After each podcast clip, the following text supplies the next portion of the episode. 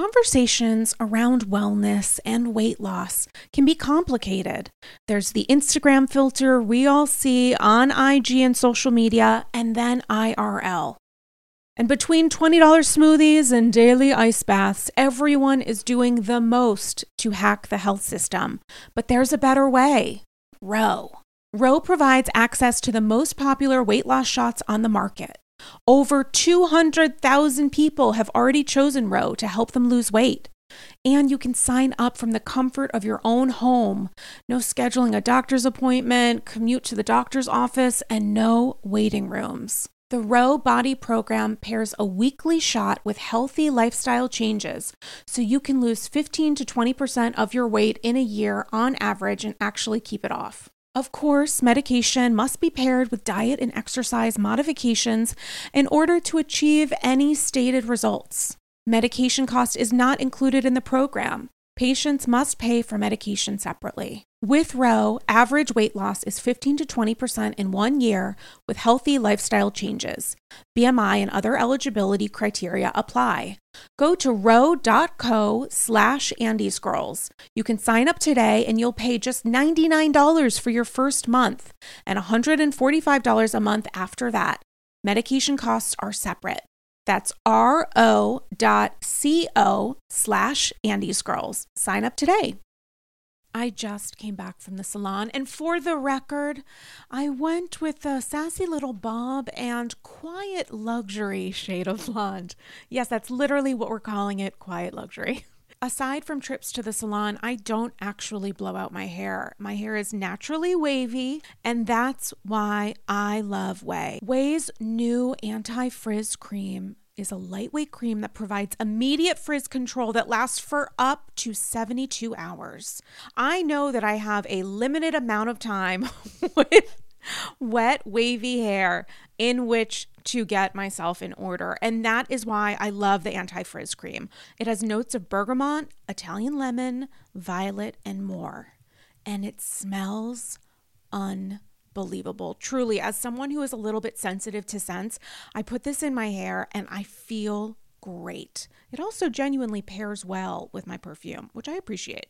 I don't blow out my hair because after years of color processing and attempting to make it straight, I know it looks better and stays healthier when I avoid blow drying, which is why I love the anti frizz cream. I've used products, especially with wavy hair, where it feels heavy and looks kind of wet.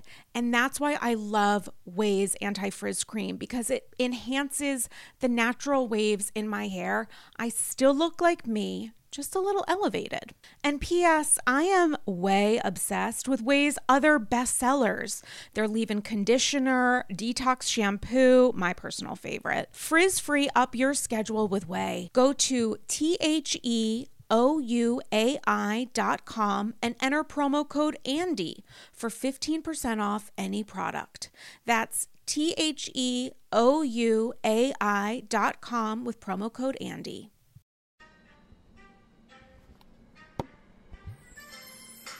In the words of Melania Trump, when life hands you lemons, put nine in a bowl.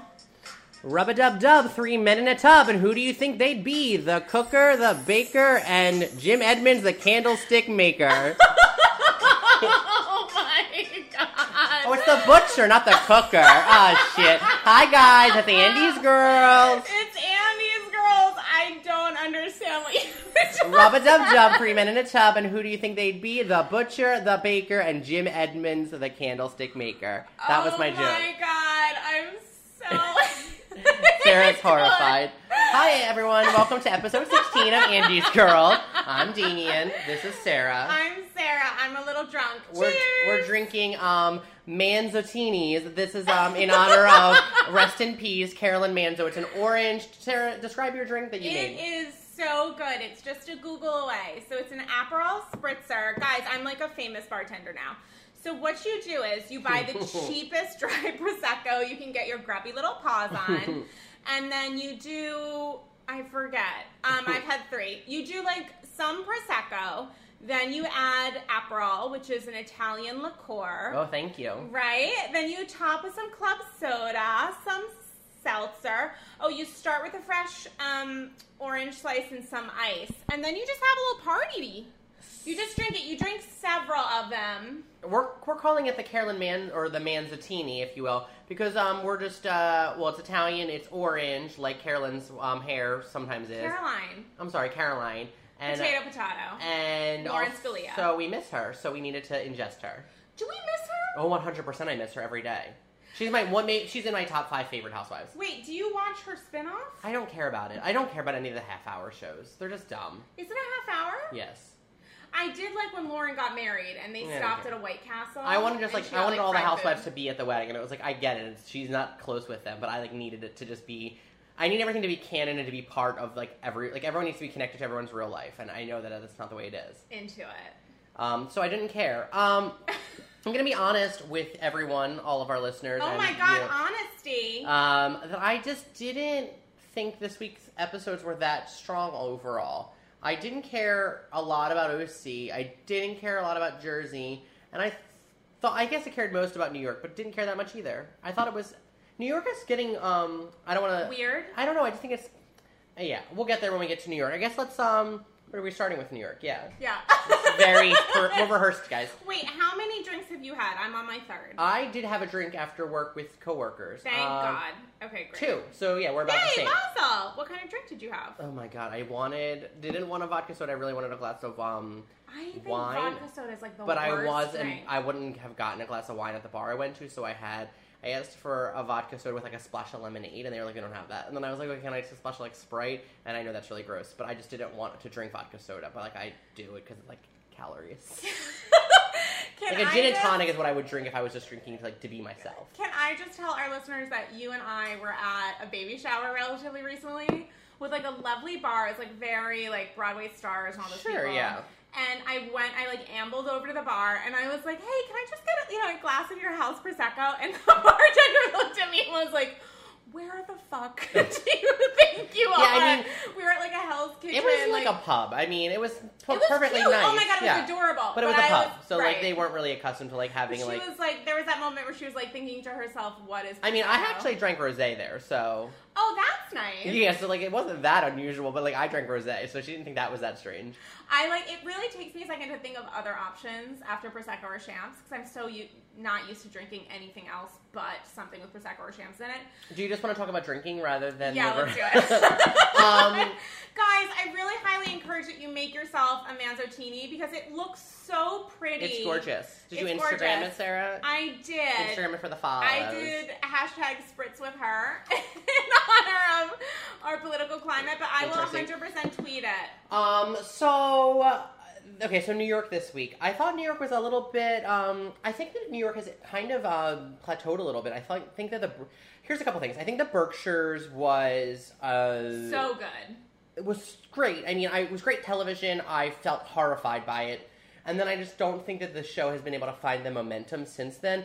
I think that it's really interesting. I think that Dorinda mm, has really just done like I'm just really into her as a housewife. I'm also into her as a person because I think that She's done like a 180. this show could have been this season could have been really the Dorinda show, and I think that for her real life, she decided to stop bringing John around when the cameras were rolling, and I think that that says something about her like character. I mean, I don't know her, but I think that the show really did a 180 because like they really were vilifying John. He seemed terrible. He was part of everybody's mess, and then he's not now. And I think that that says something about her character that she was like, you know what, I'm not going to make this a storyline, so like you just need to not come around that much. However, since she did that, Right. it became like the Carol and We Bethany show, which is like not interesting because like they're sort of trying. I think that they're manipulating production, or they're just refusing to film with some of the ladies. I don't know. I'm just bored and like I don't care and. Do you think it's the Bethany and Carol show, or do you think it's the Jules v. Bethany? I mean, that's only been, like, Carol an as like a character witness show. I mean, that's, only been on episode like. It feels though. like we're like on trial. I honestly the feel like- split. The viewers are split. I feel like the only thing that I feel like that Jules actually like called out what was happening though, which was like somebody needed to do that, which was that that these two people are sort of driving things and they're like sort of putting a split in the cast. I mean, Carolyn and I'm sorry, Sonia and Luann have not been in that many episodes, and I don't know like if that was be- if their contracts were dictated by production or production. Yes, like I don't know first. how things happened, Right. But they are not on the show that much, and it's annoying. Like, why even put them in the credits as main housewives?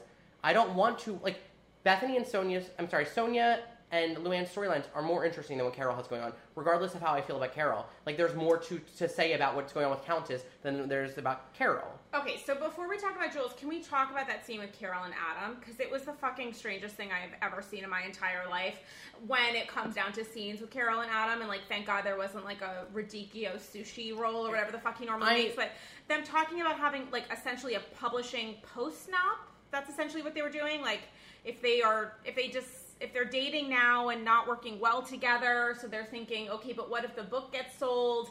How will it work if we're no longer dating? So then they're talking about how will we work together if we're no longer dating but have a book coming out? And it's like, guys, if you're dating right now and you sort of suck working together, why on earth would you think it would get better if you're exes? And why are you talking about that? They're talking about it because they, it's all controlled. Like it's all, and maybe everybody's life is controlled. I just feel like that is like it's not real. They're just protecting themselves. So if they're not together when the, sh- the book comes out, they're like they're letting America know to like still buy the book because we're still gonna do tours. Like it's so gross to me. Like I Carol's thought life. they were talking about it because they might break up. It felt really unhealthy to me from like a relationship I think that it, perspective. I just felt like it was all 100% like a weird stage thing, so that like they were trying to like it was like a PR move. I was so sick well, to me. he seemed super confused by all of it. I felt like she was the one who was leading it to, and that was what like that felt weirder to me because she was like, "Let's rank our relationship Oh, one, God. two, ten, or whatever she said. she One, was two, eight, and then he waited a good three seconds and was like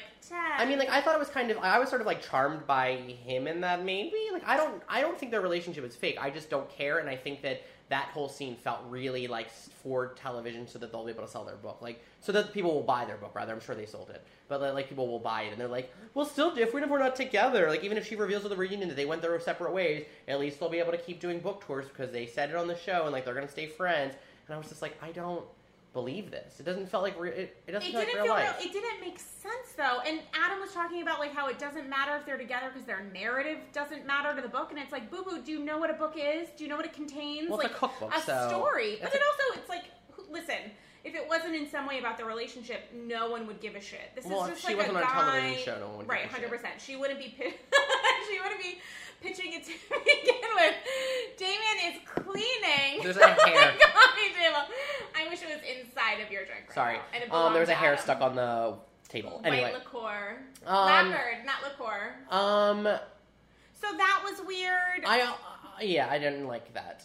what did you think about Bethany and her assistant having an intervention about the bleeding? Yeah, And I going mean- to Aspen, which seems like a really fucking terrible idea. And even if she's still talking to like the blonde non-doctor, who is telling you that going to Aspen is I'm a just good idea? Two things. First of all, one, I'm confused about why the stakes are so high with Bethany's like ailment. Yet, like one, she's not doing anything about it, Right, and two, pills. she's obviously fine because she hasn't died, and she we haven't heard about it in the news. So like, why? Like, I don't understand why this is such a prolonged thing on the show. Two, I felt like I in the previews they made it seem like her assistant was getting real with her, but in the actual episode, it to You- yeah, sorry. to me it just felt like production told her to like that they felt like that they needed to have a conversation on camera about like her warning like Bethany that like of the risks of this because that's the conscience of the audience. Like the audience needs somebody to say to Bethany like you're not well, you shouldn't take your daughter to this, but we'll support you whatever you do because we're your employees. And it felt like they made that conversation happen on camera just like because the assistant was like I just want to let you know we don't feel like this is a great idea, but we'll support it either way. And I was like, okay, that seems super genuine. That's cool. Or maybe she also knows that Bethany doesn't really give a shit what anyone else says. Well, I mean, sort of and also like that's also why it meant nothing because like the way they they set it up in the sneak peek was that like Bethany it was like. You know, we don't think this is a good idea. Yeah. And then it was like a, a, it was slowed down. And then in the in the real episode, it was like we don't think it's a good idea. And Bethany was like, "I'm taking her. I already promised her." And I was like, "You're okay." She just Which doesn't is slow also down. like terrible parenting because isn't the better parenting um, style to be like, sweetie, I know we had a trip planned, but mommy is sick. Things happen. I know you're disappointed, but that's also life, and we will go in the future when I'm better.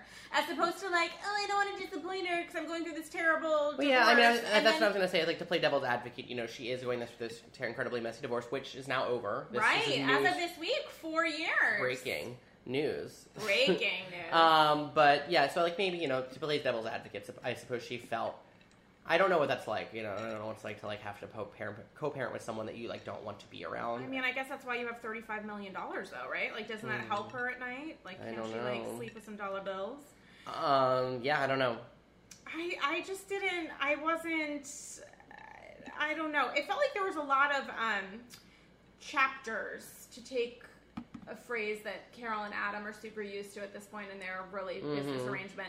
Um, it felt like there were really separate chapters this week in New York that weren't entirely connected, like Jules being mad at Bethany for making her look like a sick patient, which she said, which I didn't entirely understand, and then saying she says she doesn't want to be mocked, which I do understand, and then saying someone with an eating disorder history shouldn't be a dick, which I understand saying, and then completely fucking up me siding with her by doing that really weird peeing and pooping expert thing at the end, which was like so new money, where she says openly on camera several times, I paid this stranger. Wait, what has, how does that have anything to do with her? You taking her side in the in the people It's being? just that I was feel I felt like connected to her in the chapter of her like It's funny though. I thought it was funny. I think that like I I thought ended up being won over won over by Jewel because I feel like she's at this point because of her incredibly like sad and raw illness. yeah, or- and that she's still like finding moments of joy. Well, I guess that's Kooky. one. Like she's kind of kooky and goofy. I don't know that I like. She's not smart or witty, but she's like goofy Right. and silly, which I appreciate.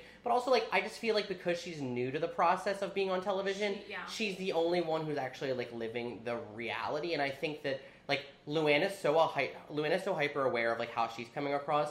So is Ramona. Sonia is doesn't have a story anymore. but is at least communicating effectively Yeah, she is yes. sober. And Bethany and Carol are being really conscious of what they show and don't show. Right. So like nobody's giving you any like That's true. I think that like that's something I realized like I would be more into Jewel if she was quippy like Bethany or quippy or Yeah, like or like sassy her- like right, Ramona. that's not her but that's not her and right. they've also been doing it for like 7 years. I don't know that Jules will ever get there, but like they've also been doing it for a long time.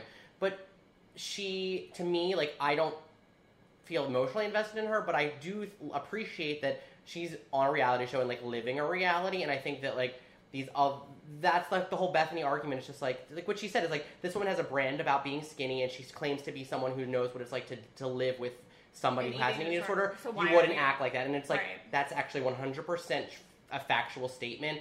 And I think that Bethany's argument would be like, "We're on TV. You have to talk about it." It's like, sure, but not that way. But you created a moment, and I just feel like this reunion is going to be really interesting because I don't think it's been a great season for Bethany or Carol, and I'm going to be interested to see how they sort of like use semantics to get themselves out of it because I think it's going to be a lot of like we're smarter than the rest of these women. Here's why, and I think that that's going to be interesting because I think that they both haven't been su- like Brian Moylan. I'm I don't like I don't to the podcast. I yeah friend of the podcast, and I don't really like pulling like I don't ever try to read other things about the Housewives now that we do the podcast until after that we record. We But- don't want to distort the so, well. but I wanted. I read his podcast. I mean, his re, his recap for Vulture um, from two episodes ago, okay. and I thought something really a really salient point he made was that you know Bethany that Jules sort of called Bethany out on being mean, which is not at at and her sense of humor coming at other people's expenses, which I, he did not argue with, but he also said like he's often the first person to laugh.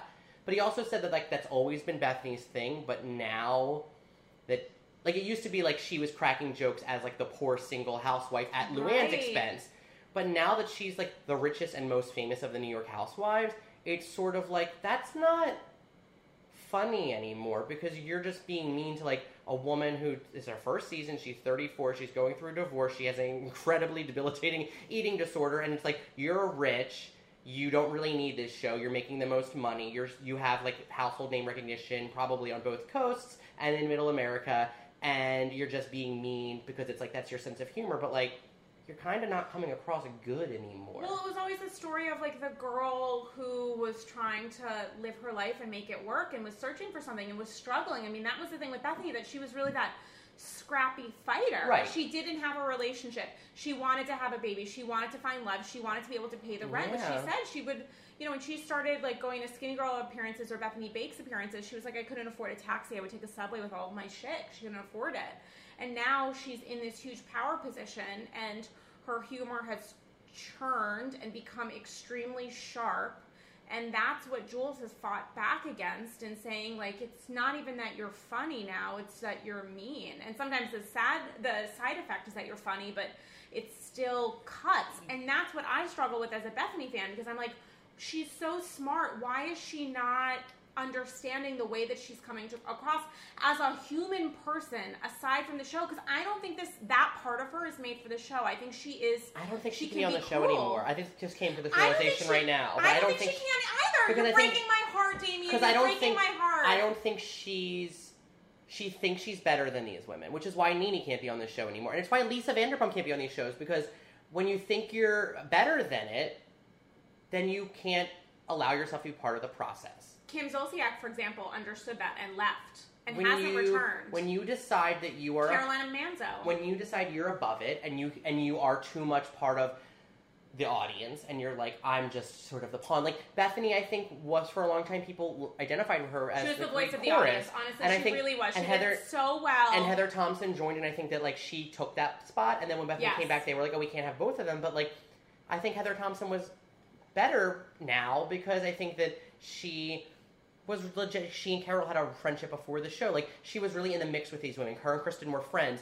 Bethany, like, I don't doubt that she has like relationships with Ramona, and I don't think she I doubt that she has relationships with Carol. But like, she's a she thinks she's above it. She's doing things for television. Like the Jules thing, like I don't think she's a heartless person, but like if she was being real in that moment, like I don't think she would have said like being around you is a liability. I think she'd say like be a human and be like, I'm sorry if what I said hurt you. even if there were no cameras there. Yeah, I just feel like she's outgrown the show and she wants it as a vehicle for her brand and for her as a personality, but I think that it's too hard. I think she can't be on this show with these people anymore. But Maybe also, she can get a is- spin-off. How is this helping her brand? Aside from the fact that I see skinny girl paraphernalia everywhere, and I, you know, I'm a Bethany super fan. Like I really am, and it's too much. It's too much. Like when she's holding a tumbler and there's like the skinny girl insignia, and I'm thinking like we've had so many of It, these drinks. it actually doesn't bother me. Like I never think about it because I think it's about so it all the time now because it's too much. I just want her to take a little bit of a break eh, from her skinny girl empire and be Bethany herself again and not too enmeshed in the I'm a bajillion dollar successful businesswoman, which I think is great, but that's not the only part of her and she isn't But I think that's what she she's- wanted from the show all Right. along, and she got it. So I right, think she got it, so now she's continuing it. Then she knows that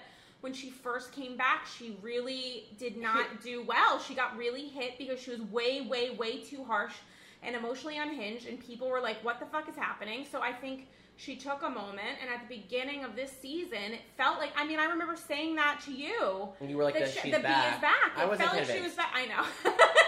so jury's out on who was right in that, and it's probably going to be you. But I just, it makes me kind of sad when I think about it because it's like, what remains? I think that What isn't that the name of Carol's book, by the way? I have it- no I don't know. You know Neither don't of us have read it. books. Neither, none of we're not. We're not reading we're it, not ever, readers. ever. We're not readers. one hundred percent we'll never read it. Um, Um, but it just makes me kind of sad because I'm like, well, what's left of her? The bones are there. I mean, the bones are there. I'm not gonna say anything more about it, but I just I think that she sad. wants. She wants. I think that the thing that people might not want to admit about. I think people admit this one hundred percent about Nene, and I'm like, I use Nene and Bethany and Lisa Van example, and Lisa is such a Vanderpump as examples because of like they have all sort of Lisa Vanderpump is not the same level of fame, but like Nene is like a, a household name. Bethany is a household name. Lisa Vanderpump is very famous and has her her restaurants. I think that um, that they all want to be famous. That is a level like Bethany was a businesswoman and then got a talk show. Like that's not her skill set, and it obviously failed. And then she came back to being on a reality show because she wants to be in the limelight and wants to be famous. It's not just about promoting her brand as much as it is about being on camera and being a personality. You know what the difference is, though? Lisa Vanderpump was already independently wealthy Mhm. when she came on The Housewives. Nene was not. Nene was financially struggling, masquerading as someone with wealth. Yeah, which what is does like Gregg do? I actually don't know. he's like a failed real estate blah blah blah and they've filed bankruptcy or whatever and he has done a lot of shady dealings and like it's not According it to Celebrity Net Worth, legit. she's up to twelve million dollars. Never. No, maybe 1.2. Like honestly, it's she does not but she made it. She is now a genuine national celebrity. She gets job offers for But she'll still come back to Atlanta either as a housewife or as a friend of this season. Just be- to keep her name Right. relevant. And I think that's like a great business move. But as a for a television show, it makes it like have the ladies go see her on Broadway and like that her be her appearance. But like she can't be in the mix because she doesn't create drama She's no longer real. and she's no longer around. Like I think that that's the issue with Bethany is like she's no longer really real because she's either coming across as really mean and terrible or she's not showing anything of her own life. And I think it's also not that it's fear, but it's like they have too much at risk. If they really are truly themselves, think about it. They're already successful. What do they have to lose?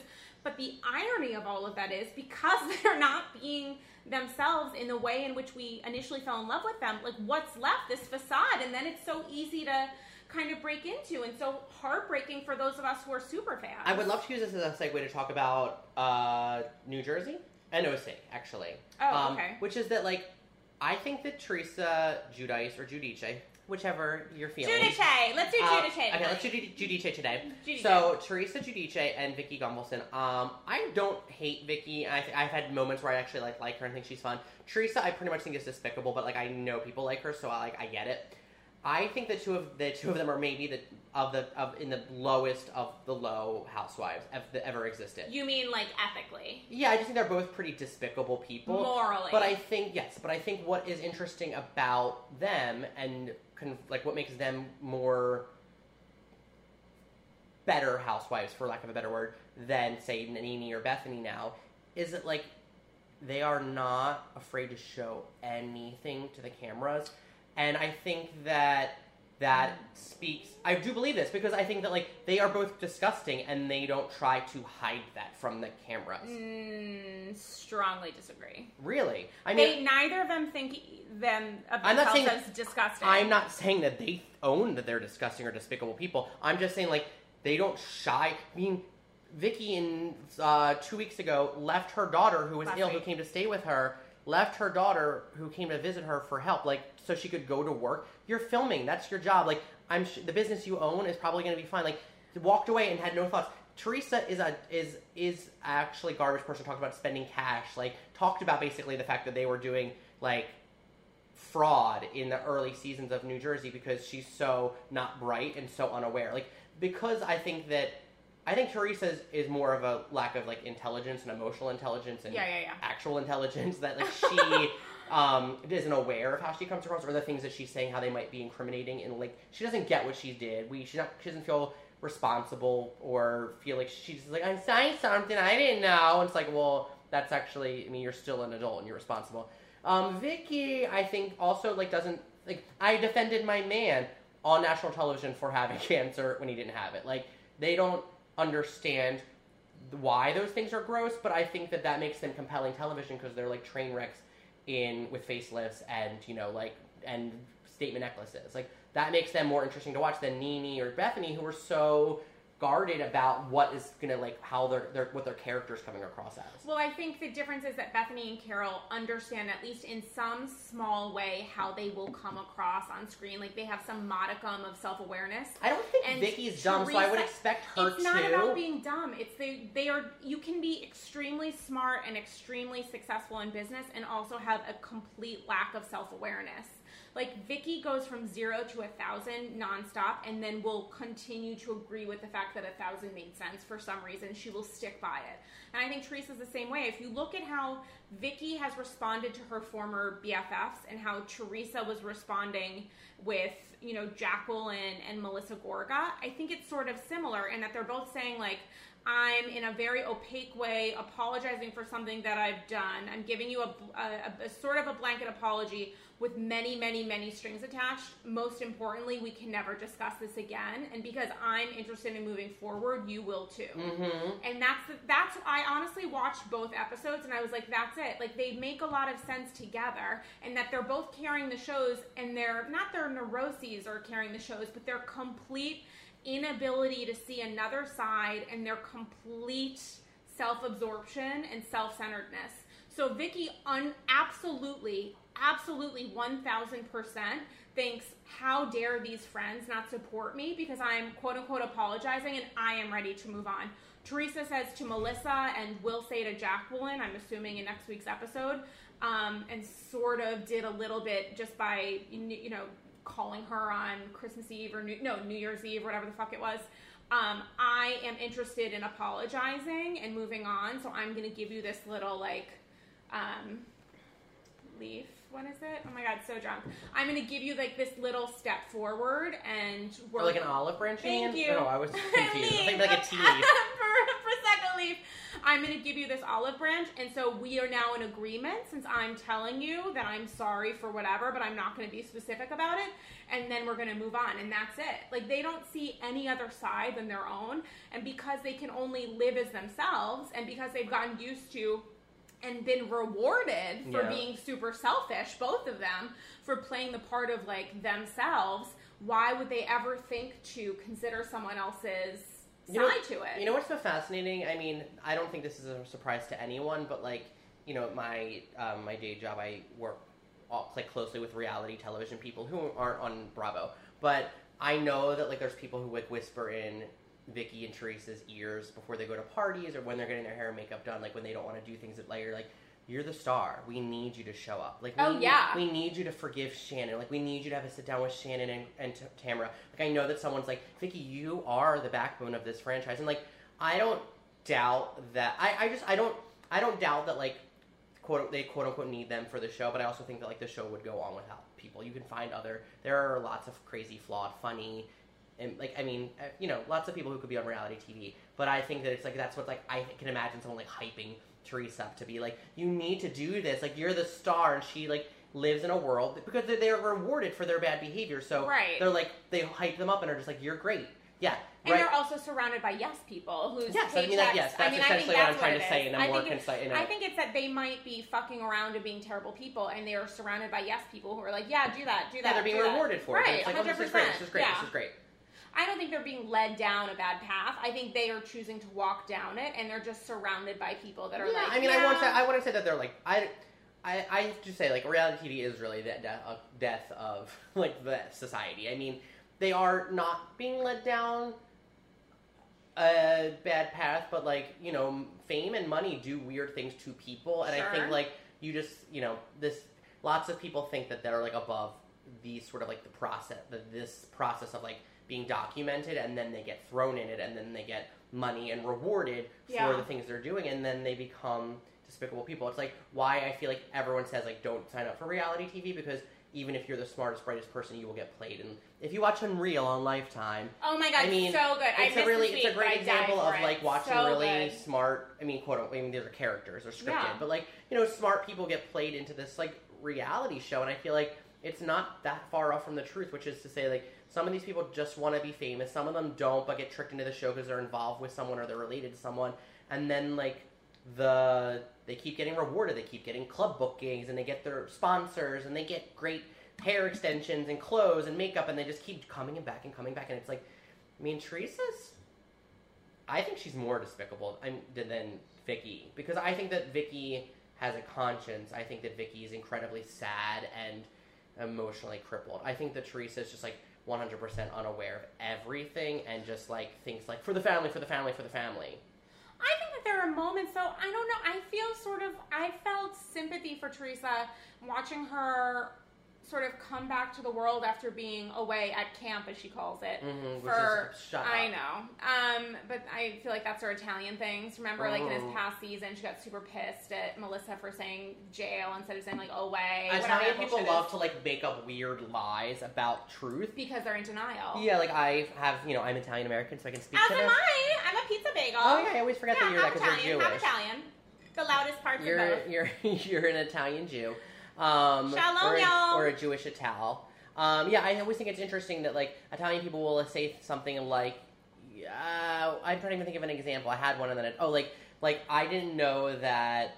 Yeah, like I have um, cousins that are like my aunts from her first marriage, and like until I was 16, I just never knew they weren't my uncle's biological children, and I was like, why is that like? Why was that a weird secret? Like, there's nothing to be ashamed of. It's nothing bad. Like That's everyone's so random. everyone's 100 percent aware of that, except like the young, like the kid. It was like never. You just don't talk about It was just like an. It was like a you know it's something we never spoke about, and I remember finding out and being like, why didn't anyone ever tell me about it? It's such a weird thing to like not know. Oh my god. Um, but yeah, I just feel like Italian people always have these like strange little things that are like.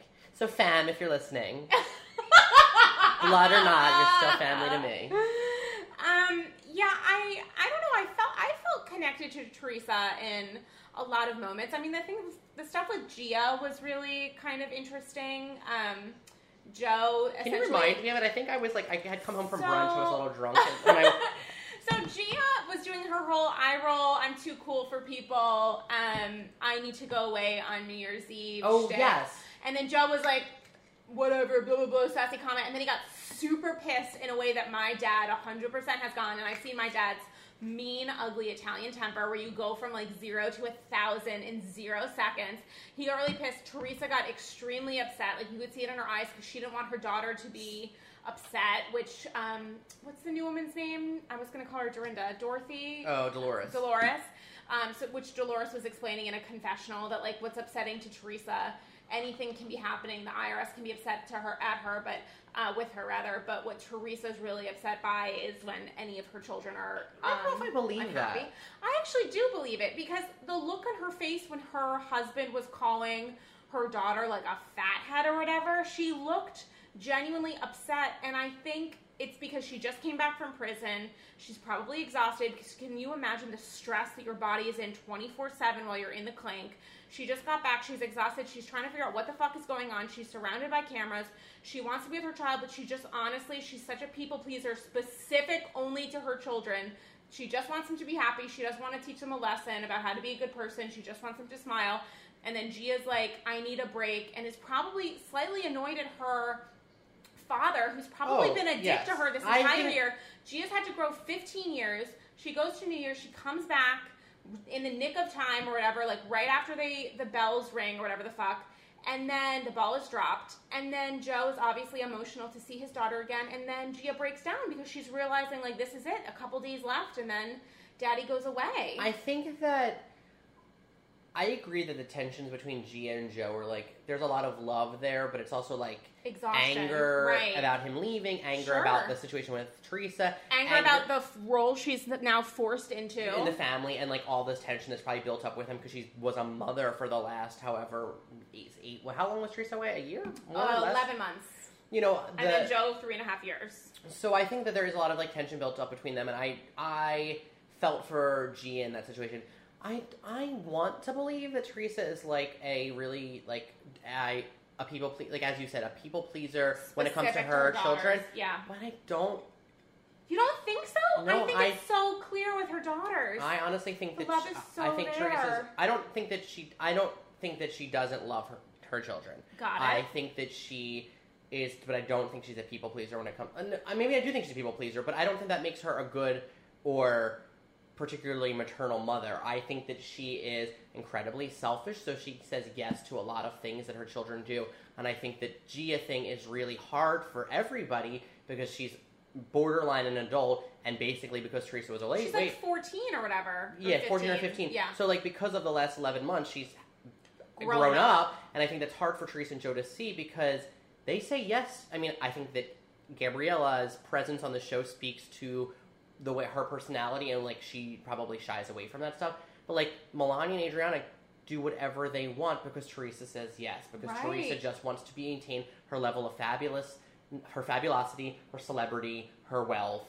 And I think she says yes. So, like, to me, that doesn't make a great mother because I think, like, I understood, like, totally understood that she wanted to go away, and I totally understood that, like, she's had it with her family and needed that break. But, like, I understand Joe's side, which is, like, when I was a kid, we weren't allowed to leave on New Year's. So, like, I don't know. Teresa, like, having compassion for Gia didn't speak to, like, to me that that was being her being a good parent or being a compassionate mother. It, it meant, like, she wanted to be, like, good cop and be, like, like the cool mom to, like, relate to Gia because she felt guilty and she was being filmed. the hardest part about being a parent, I say this as a non parent, is saying no to your child. And that's what is the most difficult thing that will raise a productive child. And I have seen those spoiled kids whose parents are multi multi millionaires, like like families that Mhm. whatever tens and tens, if not more, of millions of dollars. And what is so upsetting to watch when you see so many of those family dynamics is the parents are not interested or invested enough to say no to their kids and teach their children lessons. Right. So those kids, whether or not they have real money or fake, and the Judy, Giudice, Judy J, Yeah, Giudice family is 100% fake. they are not being told no and they're not teaching them lessons so they're growing up to be future Teresa and Joe's Yeah. but without the fake wealth that they remember from at least the early or middle part of their childhood. I mean Teresa saying at one point in the interview when she's like taking her Christmas Eve photos, which I do not begrudge her for to get paid money for them, like get it where you can. But for her to say with like a new Lexus in the driveway, I need to start saving for my children's education, and it's like, bitch, When? When? First off, when? Second off, where did all this fake money go? Third, you're in a, a house that maybe it won't ever sell, but is worth, I don't know, three or four million dollars. You have how many daughters? Four, eleven, whatever. Four kids, however Three many- daughters, three- and then that girl Gabriella who lives with them. we're gonna find out was adopted. Um, it just doesn't make any sense to me. I'm like, why aren't you? Why aren't you investing in your kids' futures? If you're not going to teach them how to behave, at least give them the opportunity to leave the state. I mean, Jesus, it just that was actually kind of upsetting for me because I was like, how much did that car cost? Like, I'm sure you didn't pay for it in cash. I'm sure it's a lease, but like, how much is that shit a month? Why are you putting that into like a college education? I don't know. It's probably, it's probably on loan because it was so like product place. Like they probably got it. I don't think Lexus gives. I mean, I guess that's true. It's a near a Lexus, fuck. I'm sure it was yet another shitty decision that they made with their money to pacify the mother who's coming back to pay the price for crimes that really her husband did that she was aware of in some some capacity.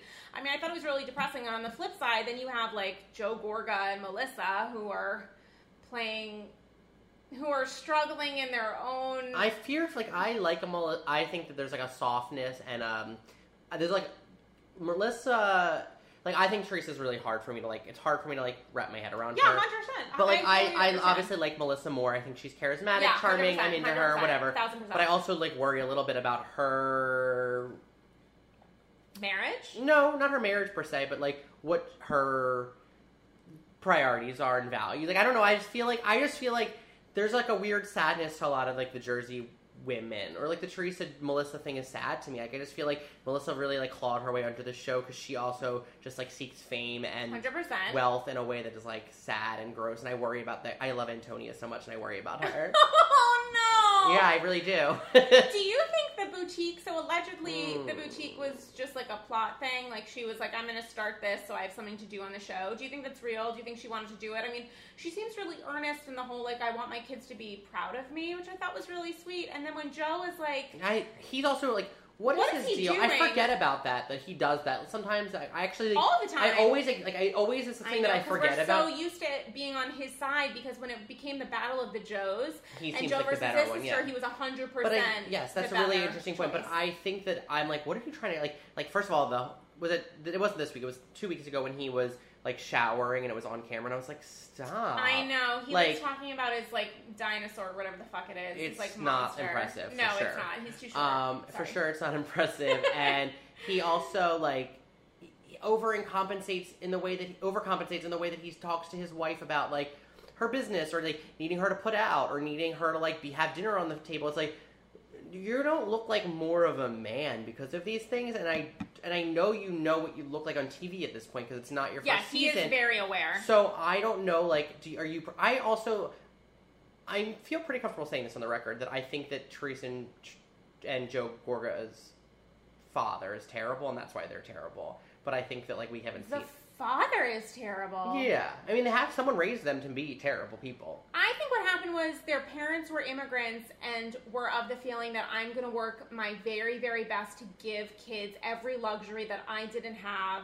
They came to America. They like slaved away. They their daughter was their princess. The son was the apple of their eye. And what happened was again, it might be a generational thing of like we're not going to tell our kids no or we're going to be strict, but in very, very specific ways. They raise these kids where Joe is almost militantly masculine Mhm. and says that he doesn't want Melissa to be a part-time wife, which is so absurd. I can't even tell you. And when he says those things during the last couple episodes, I'm like, I don't believe that he means it, but I guess he does. But I just, I don't know because I have a like, a, a liking to him and um, a respect for how he's handled other Yeah, I situations. mean- I'm usually on his side, and I was like, oh, this is gross to me. And then Teresa's a genuine Italian princess who thinks that things should be handed to her on a platter because that's how she was raised. And Joe thinks that a wife should be subservient and submissive because that's how he was raised. I mean- and that's what happens. And then it breeds over generations. At a certain point, you like you can't blame your parents. Like I'm not into that. I, the idea. No, they're And still a- and a- human you're an adult. adults. You're an adult, and at a certain point, like your parents aren't responsible for how you are. But I do. I think that you learn that behavior, like that Teresa's daughters, aside from Gabriella, and I don't think Gia. I think Gabriella and Gia are like achievers. They go to school. They don't want this. They see their parents for who they are. But I think those youngest two, unless they like something gets knocked into them, are going to be little fucking Teresa's, and they're going to be garbage people, and that's sad because but it's like that's that's what Teresa's raising, and if you, and you know I don't know why the older two like were able to like wake up, but those younger two are not Well, showing is signs it just of it. life? If is it that they are aware enough because they're a couple years older that you know mom is going to prison? I mean, that was one of the things that Teresa at first or for a long time didn't tell Audriana. She was like, "I'm going to work on a book or something." she or told that to Milania and Art. Milania doesn't know where she went, or they they said Gia in the um welcome what is it called welcome back Oh, Connor yeah, yeah, what was yeah. it called it was like um Teresa checks in right. So Gia said in the interview that Teresa and Joe told Gabriella, Milania, and Audriana that she was like going to work to like write a book, which is so sick. And that is actually really fucked and up. And Gia said that Gabriella was old enough. Like she's like she was like she said that kids are smart. This is what Gia said, the 14 year old at the time. She said kids are smart, and she was like, you know, Gabriella is like old enough to like get Understand, it. She was like, but like the young other two, like you know, I mean, And also- very little still. People, babies come out of the womb with like an iPhone six, so they these kids are gonna know through their friends. If I mean, also like they're like the same intelligence as Teresa, so like. I mean, I'm sort of being serious. Like, No, I, I think we don't give children enough credit, and I think that like, I mean, I think just think every time I look at Gabriella's eyes, I just feel like she's always like the joke. Like the reality show is like it's the Truman Show, and she got put in that house. oh my god, hundred percent. She just, I mean, you know, guys, if you follow me on Vine at Damien Bellino, like the, the the image of Gabriella's like when Teresa says you want to go to school, and Gabriella's face is just like, yes, I want to go to school, and the other two are like, yeah, we don't have to go to school, and it's like she can't. She just like you know she's sad. I feel sad for Gabriella. I could cry. Do you feel sad or do you feel like, thank God someone understands it and she's going to grow up and not make the same mistakes that her siblings might make that her parents certainly did?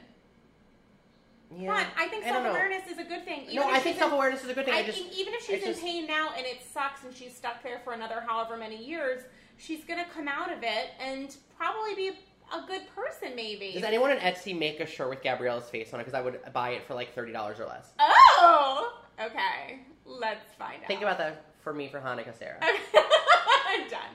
Um, you know what I was thinking though when we're talking about how like these are garbage people? You know who isn't a garbage person who's done Dolores. seemingly No, I'm gonna take a little bit of a pivot. Yeah. Um, when we're talking about like hubs in jail, what's going to happen to the kids? Are they going to be fractured forever? Look at the phenomenal superhero job that Phaedra Parks, Esquire, attorney at law, has done with Mr. President and um, Aiden. What's Aiden? Aiden's. Uh, Mr. President and Prince. Oh, yeah, yeah, Prince, Prince- Dylan and Pre- Mr. President is, I think Aiden. I Prince forget. Aiden, Mr. President is Something Dylan, like that, whatever. yeah. Because she understood the repercussions of Apollo going to jail. She was obviously extremely upset about that whole thing happening.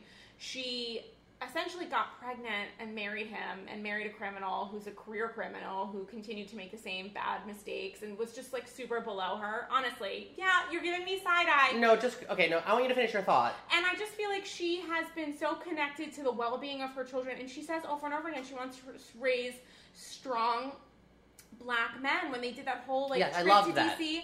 I loved it. And I just feel like she's such an intelligent, smart woman.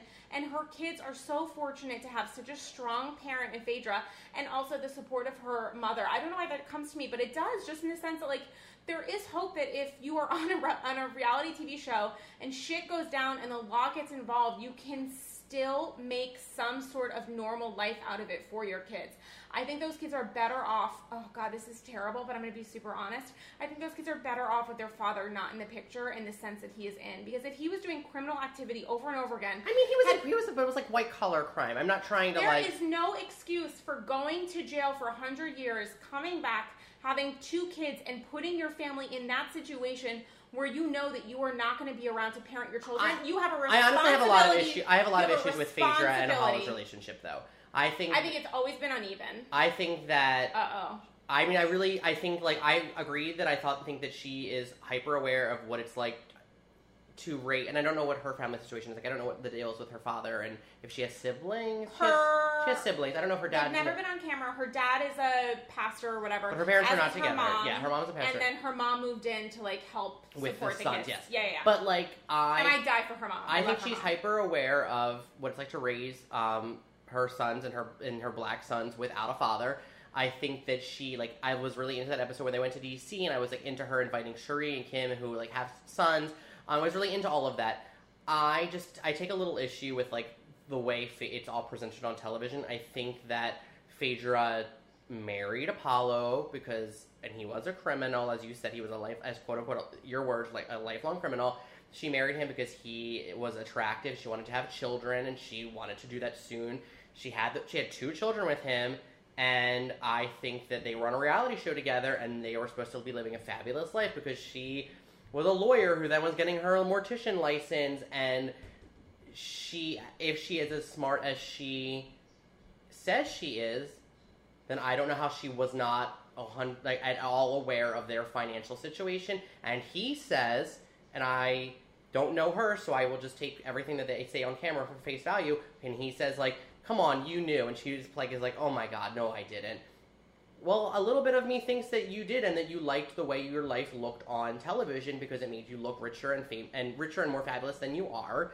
And then he got caught, and I think that she famed you know she played that she was she, she acted like she didn't know and now she's doing a great job of looking like a strong woman who's raising her children without a man but i think that she knew what she signed up for and i think that she was really playing along with it and it makes me sad because i think that like it's annoying to me because i think he gets not that i don't i don't know anything about apollo i just think that she used him to like have attractive children and i think she played along with it until they got caught I think she made a terrible, terrible investment in having sex with him, getting pregnant, getting married while she was pregnant, which led to the whole "How many months are you pregnant?" Oh, I don't know. Math is hard, and has a thousand degrees, and had another child with him, which was a choice to have, and then those kids are so fucking cute those kids are so cute, so special. Aiden is a fucking genius, and I am convinced he will be both a prince and a president. you know, it's like the William just- and it- of Atlanta. it makes me sad And it makes me really sad, but I do think she's making the best of a bad situation, which that is. I think that Apollo showed his true colors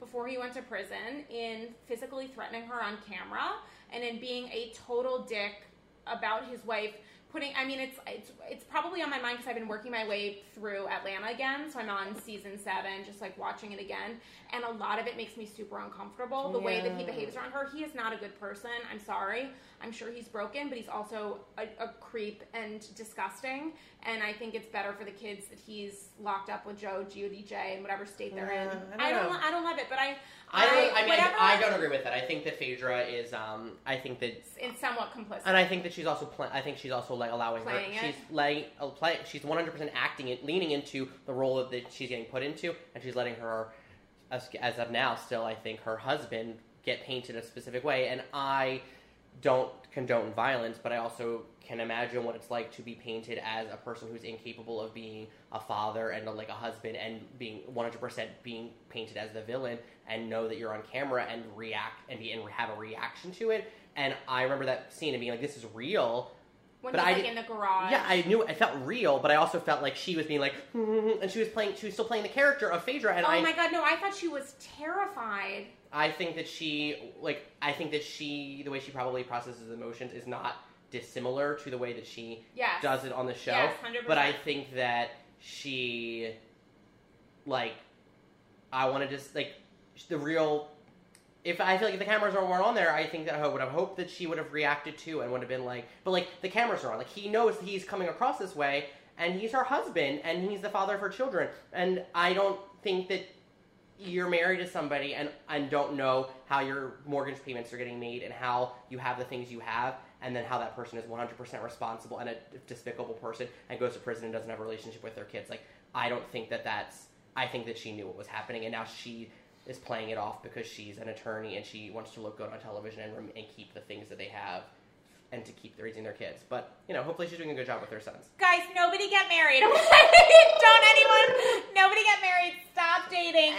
Stop looking for love. Look for shoes, and um, children are accessories. A couple, okay? a couple more things about, um, real quick, just about Jersey before Yeah, we do move it. on to the OC because I feel like we haven't talked much about the OC. Um, Oh, uh, I have things to fucking say about the OC. so Let me tell you. What do you think of Dolores? I, I think it. I, first of all, I want more Siggy Flicker. She's barely been on. Was she on this episode? I don't think they just, like, a- a They did a flashback yeah. of her drinking that drink, looking like bisque or whatever. Um, but I thought I think that the, I don't what I don't like. I'm into Dolores have sort of like as Danielle Staub would have said, being an extra since season one. Like I'm into her being part of the canon of Housewives and like have Yeah. been, having been at parties and having a line here and there. But I'm not into like the forced like her and Teresa being getting their nails done and her and like and Teresa's like, oh today's your birthday. It's like, oh cool, you guys are supposed to be good friends. And then and then her being and Teresa being like, well we have to do something and um Dolores being like, these It's are the people I'm going to invite. And Oh, I, yeah. And I wanted to be like, well, I just, I'm not, I feel like there's a, and then she was at, was it New Year's? And she's the one who's in the confessional talking about Teresa, like, is a, you know, wants the world to be perfect for her daughters right, or right, whatever. right. And I was like, I don't think you're that close to Teresa. And I'm actually 100% okay if that you're like a friend, uh, like a casual friend of Jacqueline and Teresa's, but the weird way that like sh- they're sort of like playing it, like they have like a 15, however long year friendship is like weird to me. Like, why not just make Kim D a housewife if they're trying to find No, somebody who no, has no. actual like connectivity? Kim D would be burned alive because they needed someone. word. I think they genuinely just needed someone that was stable and that was a Mhm. human. And Dolores is filling that Yeah. role. And I actually think that the casting they did this season so far, I know we're super early on, but I'm really, really, really into it. I think it was really smart. I think that Dolores is not going to add a lot of drama, and thank God she's But like, not then why I not think it's going Kathy again? dark. Because she's at least part of the Teresa's because family. Teresa has such an aversion to Kathy and those and her um, cousins. Cousins. and is so suspicious of them in the way that she still sort of is about Melissa and 100% is about Jacqueline. And we needed to have a body in the picture that Teresa is not defensive about speaking to. Okay. And Dolores, if Dolores has one job on that show, it's to give Teresa the opportunity to speak and not constantly be strategizing what she suspects will be like a five Okay, I seconds. like that point, fight. Sarah. I was into it. I was 100% into it. Can I use this as a pivot then to speak to Kelly Dodd? Is that her last name? That she fucking she is bitch. she so so, so Dodd. she I'm is sorry. basically I started screaming at the camera when I so saw it. she is basically the opposite in temperament, but she's the same tool as Dolores. She is basically the person to allow Vicki to still be connected to the group. She's the person who's giving this the housewife that's been ostracized like though like she's she's the person who's pulling Vicki back in because she's like my Vicki's my friend like they're not. Guys, just wanted to let you know I'm getting into like a fight position. Oh, I'm not I'm not defending Kelly Dodd. Here's the thing. I agree with a portion of that in the sense that this is a new person that Vicki can talk to that can play the part Yeah, of the yeah, that's all I'm saying. The only difference though with Kelly is that Dolores is like a human person and has the capacity to listen, and I think Kelly is actually insane. I think Oh, she's yeah. unhinged. I think that she's completely unhinged, crazy. difference. She wants to be famous so badly you can see it seeping through her pores, as does the rest of her Oh, her completely strange family. Her brother gives me the creeps. I'm afraid Her- now he's gonna bite my nose since we found out that's his like favorite thing to chomp on. And her mom like giving I don't know if it was on purpose or not, but it felt like she was giving the um the granddaughter like fake capital like was like she doing get that to fuck with her granddaughter? Or did I she think not she was doing it to be funny on TV. Um, don't need that. That's what her bangs are for. so I like it better when I think she looks like Jill Zarin with a blonde wig on. Yes, It's like Jill Zarin and Dorinda had a baby and she's the With mom. like the drunk lipstick that she was drawing on her face after visiting Yeah, one Kelly of their Dodd. 30 I mean. I think they did. A, they found the best person they could have to make this. Like Yeah, she's because the. it'll segue from being about Brooks, Brooks, Brooks to being about Kelly fighting back about Brooks. I mean, I Is Brooks gonna make an appearance this season? no, never again. Hundred percent, never again. They still keep in touch, Vicki and Brooks, but allegedly that's only because of the Vicki's vodka thing, and then I think Vicki said something or Vicki, if you're listening, like, can we dating. get a bottle of the vodka if you have it in your basement? Because like, and Jacqueline also, I would love some of the black water. a safe. It's Be- in a deposition. I would just like both of you guys to send me your discontinued li- uh, liquids. Um, into it. So, a couple questions. Kelly's home is Dylan's Candy Bar. I wrote that to myself. Yo, I Kelly's home hate is. it. Oh, I think it's like, but it's like it's crazy. It's crazy, which I was initially into, and then I was like, okay, this is a facade, as is Kelly Dodd, and it's very If like. facade in what way? Like you It- don't think the money's not- real? Mm, not even about the money, and I looked up her husband's money, by the way, and he got like one and like 1.4 million from like selling out of his um from cashing out of his job, which is fine, and that includes like stock, but that's not a lot of money. So I don't know how they're surviving because he is retired and she's obviously not doing anything. Um, I just think it's kind of like phony. Like her, her, her home is one of those homes where you're like, oh, this is quirky, like quirky in quotes, like it's quirky and fun, and that also genuinely might be because I genuinely despise her and she's. You were into her in the beginning. person. Oh, I'm into. I I'm into your. I- I'm, I'm watching Sarah unravel, reading notes off her phone. I took notes, guys, and one of my major notes was I hate Kelly, I hate her family.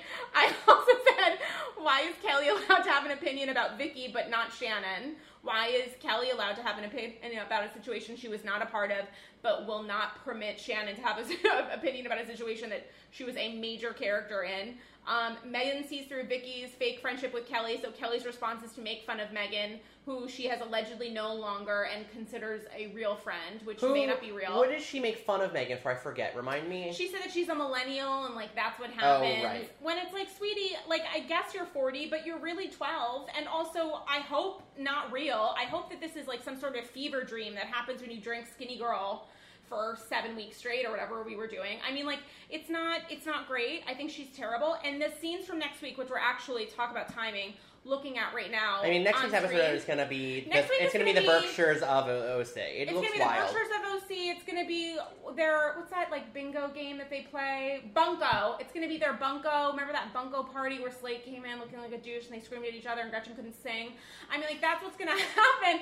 It's just I'm really upset about Kelly um, taking power and control of a situation in which she wasn't a participant. I thought that Meghan was completely right to be like Meghan Yeah. wasn't saying like Meghan wasn't even up. judging her. Meghan She was just trying kinda to give giving her her advice. as a friend, and then Yes. Kelly's like, "Let me go on attack mode as a result," and then I, I just I, I dislike her. She makes my skin crawl. And Shannon Beador, the queen, the love of my life, has been through so much, and she has made some unfortunate choices. Her decision to talk to Tamra at the Mexican restaurant where neither of them ate Mexican food and instead had plain grilled chicken with no fun on top. That was so stupid. That was so sad, um, but completely real. Um, her decision to say the only reason that Brianna is coming back is because Vicki offered her a house. Vicki was essentially like blackmailing her into coming back, which was not nice, mean, a little cruel, but also not totally unrealistic because there was that moment I think that last maybe season that or the season felt. what? I think that maybe that felt like there's something, there's truth to that, but it was like off camera stuff that like, to me that felt like a real friend knew something that like, Vicki was like, I need to get her back. Like, you know what I mean? Like, to me there felt like there was a real thing there that felt mean, but also like true. It felt like a little bit of a bitter Betty moment, and I I understood her saying like Vicki is not um, would never. There's no like stooping too low. Like Vicki will go there, and she did that like last season or the season before, where she surprised Brianna with a car and then screamed at her about Mhm. talking about Brooks on camera. Mhm. And the feeling that I got watching that was like she bought her the car to distract her the car ride during filming so they could talk about the car and hopefully about nothing else and Brianna wasn't playing that game. Like that's sort of the sense that I get from this, but also Brianna's really sick and I'm not going to talk about the schedule of when she moved to the OC because I don't know it. And allegedly, she genuinely didn't have doctor's orders to fly.